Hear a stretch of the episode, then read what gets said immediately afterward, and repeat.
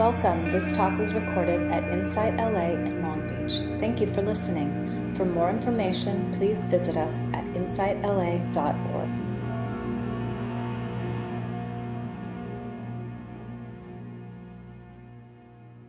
So, welcome everybody. And I want to emphasize welcome today. Like, like we're all, everyone is welcome in this space. Doesn't matter our religious beliefs, race, religion, uh, sexual preference. We're all welcome here, and we want to reiterate that Insight LA is a place of refuge. Um, it's very inclusive, it's all inclusive, and it's not something that is just here in this room, but it's something that we provide as a group in our community. Like as we move away from this space, we hold that and we share that. so, everybody, welcome. and with what is happening recently,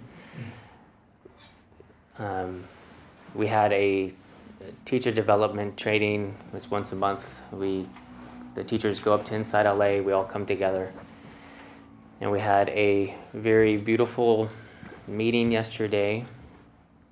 Um, Jack Kornfield was there, kind of helping us um, move through these times in a balanced way. Where was it again? I'm sorry. Where was it again? It's up at Insight LA Oh, in yes. Santa Monica. Yeah. And just reiterating the importance of, of right communication, which is our kind of topic for today, right speech, especially in the Sangha. And the teachers were talking about how different situations have been coming up when we're sitting in a group and people on different sides of the political spectrum are now here in the same room, in the same mm-hmm. space, and coming with the same common goal of, of love and appreciation, yet maybe having a different understanding of how to get there. And how are we coming together and holding that together? How are we communicating? And it's a very sensitive time, it's very, very difficult. And it's also very difficult to, on one hand, move within and communicate with ourselves on a deeper level where we, where we maintain, we can maintain that sense of, of peace and equanimity. So there's this deep place within us all that transcends even body and form and remembering to touch upon that space and hold that space. At the same time, not ignoring in any way whatever emotions are on the surface and honoring those, and also acting and not being complacent and moving in. You know, I remember sitting with Lama Surya Das, and he says, you know, we cannot rest on our enlightenment. You know, just sit there and be like, oh, enlightened self, yay, you know. And at the same talk, he said, you know, we're done with self help. He said, that's a thing of the past. You know, we need community help, we need help repairing, you know, racism, we need help feeding people, we need, mm. right? So this is, we're done with self help. Yet that doesn't mean that we forget who we are. Right? We cannot forget that. And we must move from that place. At Insight LA, we have a lot of different groups. We have a lot of different meeting groups, and we hope that more come down here. But you know, up there they have a people of color, group. They have an LGBT group. They have a mindfulness for aging. We have a white and awake group for studying. yeah, it's necessary. It's white and awake is for studying white privilege very deeply, right? And the whole system that we're all a part of, we're all in a system of, of racism, right? So, really looking deeply into that. And so we're coming together in these different groups, and yet we're doing so for, that we could be in a comfortable surrounding, yet recognize the universal nature of being human. So even though we're studying in these different types, we're, we're not doing so out of being more separate. We're doing so that we could see our collective, what we have in common collectively. And I think that's part of you know what I want to chat about today with this communication and this term that I saw recently. Obama spoke about tribalism, and I'll kind of I'll read to you what he said.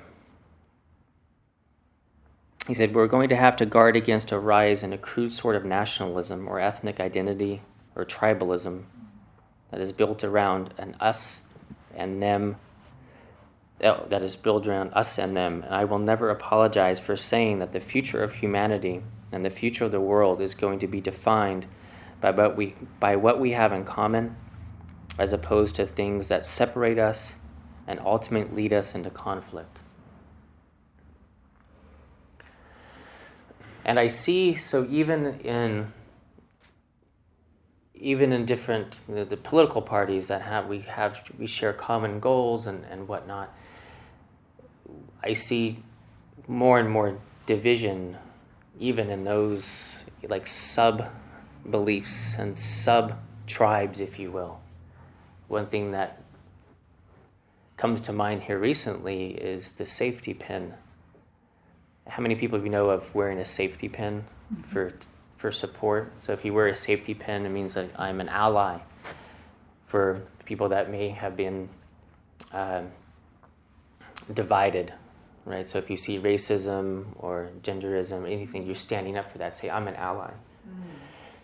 And so I believe it's fairly big in the UK, and so people were saying that we could bring this here. And then there was also articles that came out and said, you know, these are just white people trying to make themselves feel better, um, uh, which I believe was like a quote, like really just trying to make yourself feel better. Don't wear that you know, where I was reading this one article, she said, you know, wear a Black Lives Matter, sure, that would be better than, you know, like a safety pin. And so we have a lot of these different things, and they're all correct in their own way, right? And yet, how do we come together in, in support of one another and stop continually to divide ourselves? And it really comes to this idea of of communicating and try not to have not to be understood but to understand and i think we've spent a long time communicating in a way that we want to be understood instead of communicating in a way that we want to understand. And i felt like this week i was a little bit worried that we're all going into Thanksgiving, like, and I think many of us are going to go meet with family, and I'm hearing a lot of stories of like, I'm going to go into a situation where I know that they don't think like I do. Mm-hmm. And I think I, I hit upon this this last time that little by little we have created our own little bubbles whether it be our, our social media bubbles. We have a bubble here, being in, in a very diverse city. And we have stopped communicating. Like in Facebook, like just defriending people, like, oh man, you know, like they don't think like I do. And then we're preaching about like what is absolutely wrong. And we're preaching to the choir. You know, there's like nobody on the, on the other side listening to that. And they're preaching their stuff, and we're blocking them and saying, hey, I don't want to hear it. I don't want to hear about your pain and your suffering or your beliefs or anything. I want you to understand me. Yet, we never meet. Where are we going to meet? Where are we going to connect? Where are we going to understand? And how are we going to present each other? Like, how are we, how are we going to present our beliefs? And I think this is incredibly important if we can present them in a way that's coming from a place of holistic compassion for the benefit of all beings, reaching into our bodhisattva vow to attain enlightenment for the benefit of all beings, but really want to connect and heal ourselves and other beings. That we want to heal their suffering like we want to heal our suffering. And coming from that place, like, how could I heal your suffering too? That's something I think resonates. This tribalism is very primal. I'm going to read something from an article. Um, David Ropeik, Ropike.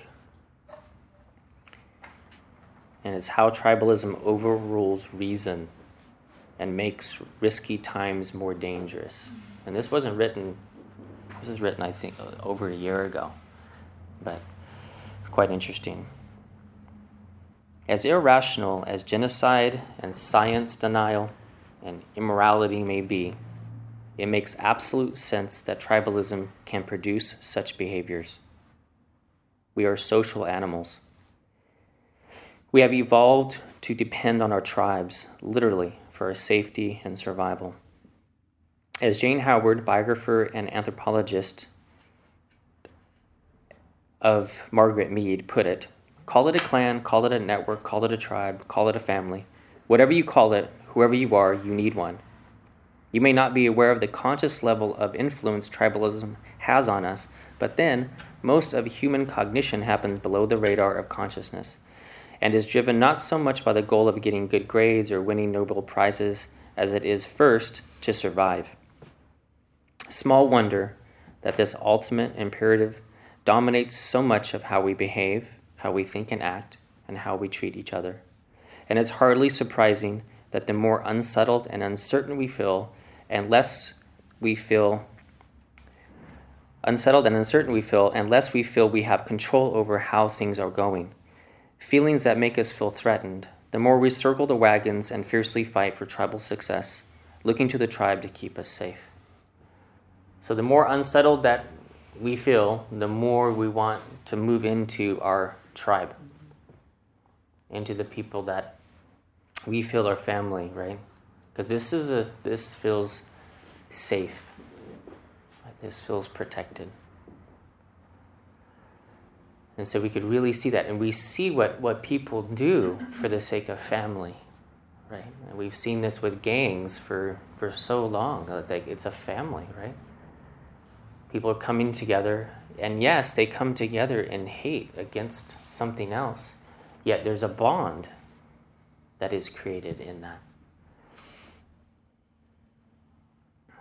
And we see how there's, there's little way to move into cohesiveness in this how do we become a community again there was a teacher talking to me yesterday and she just had this thought after the election i'm just going to invite people over my house and and i'm just going to like come together like so she just you know threw a get together and she really thought everyone on her block thought like she did. and she was just so blown away. And she's like, they didn't. They didn't think just like I did. And there was like seven out of ten that did it. And it was quite interesting. Yet they they came together and it was okay and you know they worked it out. Uh, and that's the thing is that this is what's arising this is what is here to look at. Look at. You know, we have trained our whole life for this moment. This is it. Right? Whatever whatever practice you have, or maybe you've meditated for a little bit or a long time, or whatever spiritual belief, anything, it's all we've practiced our whole life for this. Are we going to act from love and wisdom? Or are we going to act from from anger and separation? That's it we look at the leaders that have done this in the past. We look at Gandhi, who led one of the biggest uh, revolutions in human history and look at his overriding motivation, right? Was his peacefulness, right? And so, this communication that I'm very loosely talking about, I notice, it's more of like intention. It's just like this communication is that what is the flavor in which we're, we're speaking from and this internal dialogue too like how are we communicating with ourself are we communicating with ourself like fearful fear is this what we're communicating like we should be in fear this is very important and this is why the meditation is so helpful to, to move into a place beyond fear and even the really deep deep sense of non-self like we cannot die. Like when we're in, you know, maybe more enlightened states, it's a little out there, but whatnot. But feeling that sense of that we're beyond body. We say my body. Who owns the body? My thoughts. Who owns the thoughts? My emotions. Who owns the emotions? We spend so much time in the known, we forget the knower. We don't marinate in the knower. Who knows? We just spend so much time in the known. And moving into that place is so solid, right? So firm. And it's so fearless. right? Like the Zen master, and the, the samurai comes to kill the Zen master, and the Zen master is very calm, and he says, You know, I, I'm, I'm a nomad. I'll just kill you. You know, I'm the type of person that would just kill you. And the Zen master says, I'm the type of person that can be killed without an issue. That's who you're meeting. Like, no problem. Because he wanted this fear, right? And so as we have this internal dialogue, are we are we running that internal dialogue through this ultimate truth of togetherness, of oneness, that we're not different. We've been, you know, programmed differently or whatever it might be, right? Like we're not our thoughts and emotions and neither are they, right? and to rest in that place is very important. And out of that place, ferociously act. And if we look at the revolution of, of Tibet, they didn't all just sit peacefully and just march out of Tibet. High Lama stayed and took up arms and fought, right? With the Bodhisattva vow to protect what's good. They fought, like tooth and nail fought, right? And upholding this, right? At the same time, holding this intense compassion for their captors at the same time. So, I'm going to talk just to briefly, just kind of go over what many of you know about. There's a few tenets, if you will, of, of right speech as we move into the holidays. and see, see if we can just be delicate. Be delicate and sensitive during this time with ourselves and others. So the first piece is that is our speech well intended? Does it come from goodwill, not ill will? Is it constructive? Is it aimed to build up and not tear down? And I think this is very, very hard, like to come into a place of like goodwill. Like this is for the betterment of the situation, right? Like before we speak, this is, I really want good to come out of this. I don't want to be just proven right, right? Because we have an option there. We could be right or we could be free. We have to make that decision before we speak. like, I'm, I'm looking to be free and to free others too, right? not just to be right. To understand, not just to be understood, right? The two way street.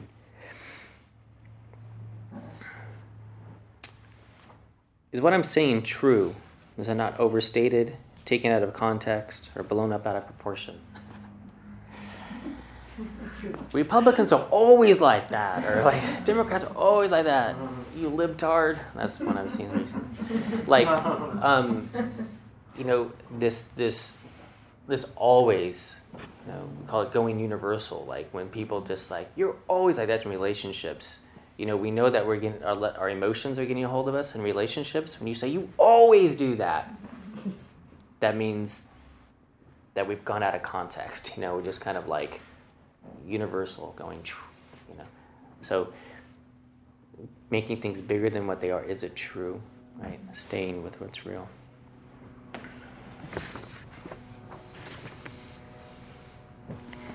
Next, is it beneficial? Is this close to, is it well intended? Is it helping things get better, not worse?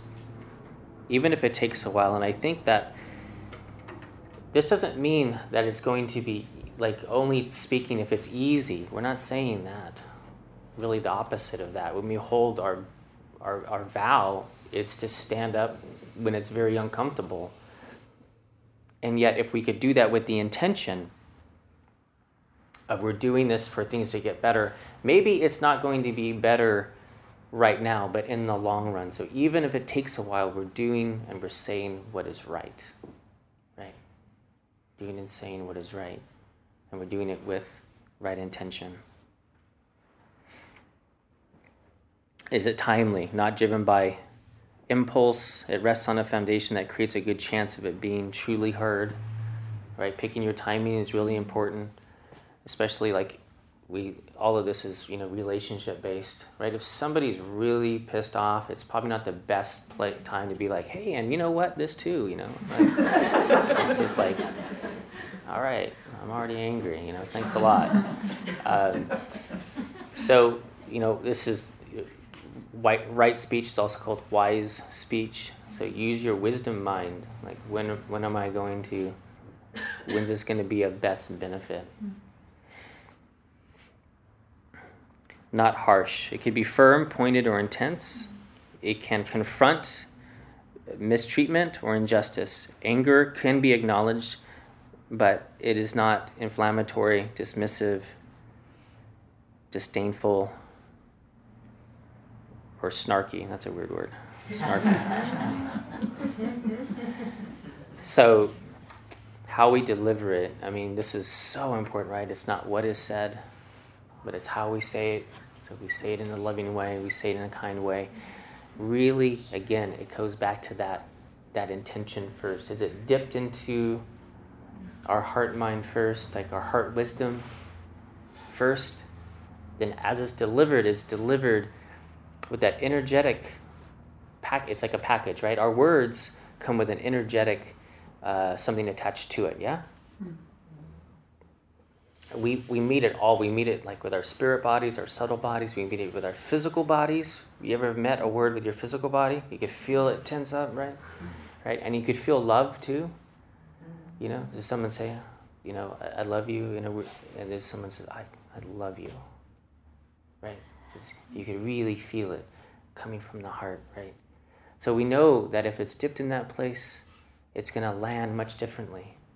And like that Viktor Frankl quote I read last time, it's that when we meet, you know, even like a Nazi concentration camp survivor talking about his captors and saying that if we meet somebody with love, it triggers something very deep within them, a, a known place within them, and they could see their own love arise. You know, so anything, say we're going to shoot an arrow, we dip it in loving kindness, shoot it then with good intentions, yeah.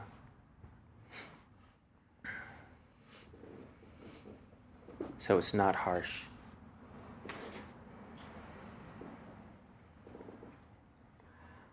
And so I'm going to read something from Adyashanti.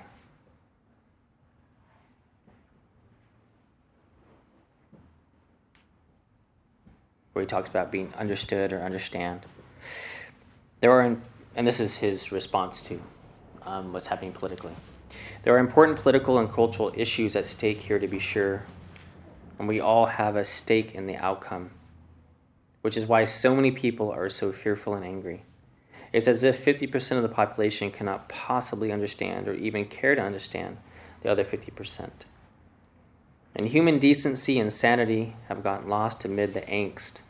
Sadly, we have stopped truly communicating the process. I've watched this growing in our culture for over the last 25 years and is now boiled over. As a populace, we have stopped seeking to understand one another and have sought instead only to be understood, or in many cases, insisted upon being agreed with.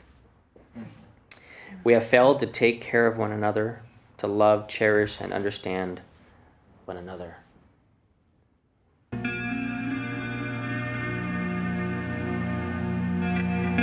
You have just listened to a recording from Insight LA in Long Beach. For more information, please visit us at insightla.org.